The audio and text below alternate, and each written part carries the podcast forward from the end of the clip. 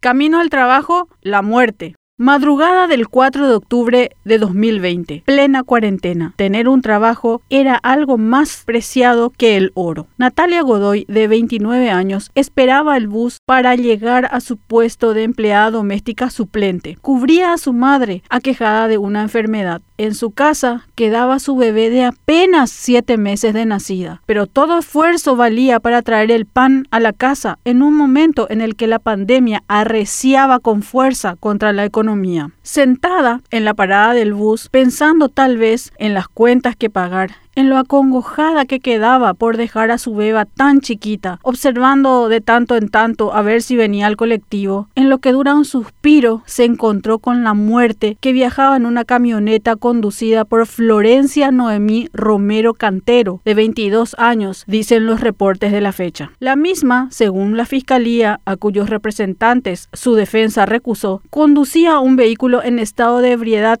y a gran velocidad como se vio en los videos difundidos posteriormente. Romero también violó la cuarentena sanitaria. Luego los incidentes, en junio pasado, se presentó la acusación de homicidio bajo la figura de dolo eventual. Pero resulta, como todo en este país, que las cosas pueden arreglarse buscando la vuelta jurídica para descartar la prueba clave que incrimina a la acusada. Según reportan las noticias, el juez interino Miguel Ruiz descartó del proceso el examen toxicológico que detectó benzodiazepamina mezclada con alcohol en la sangre de Florencia Romero. Ruiz argumentó que se violó el derecho a la defensa por no darse una cita para presentar un perito.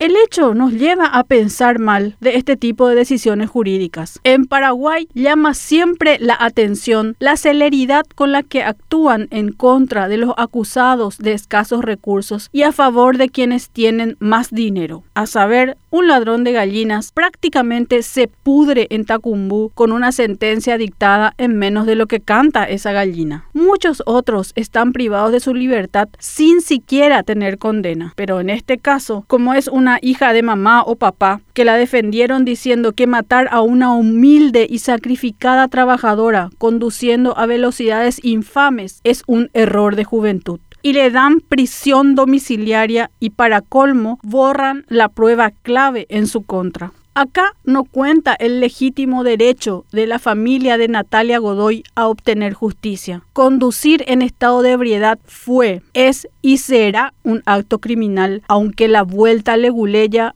diga lo contrario.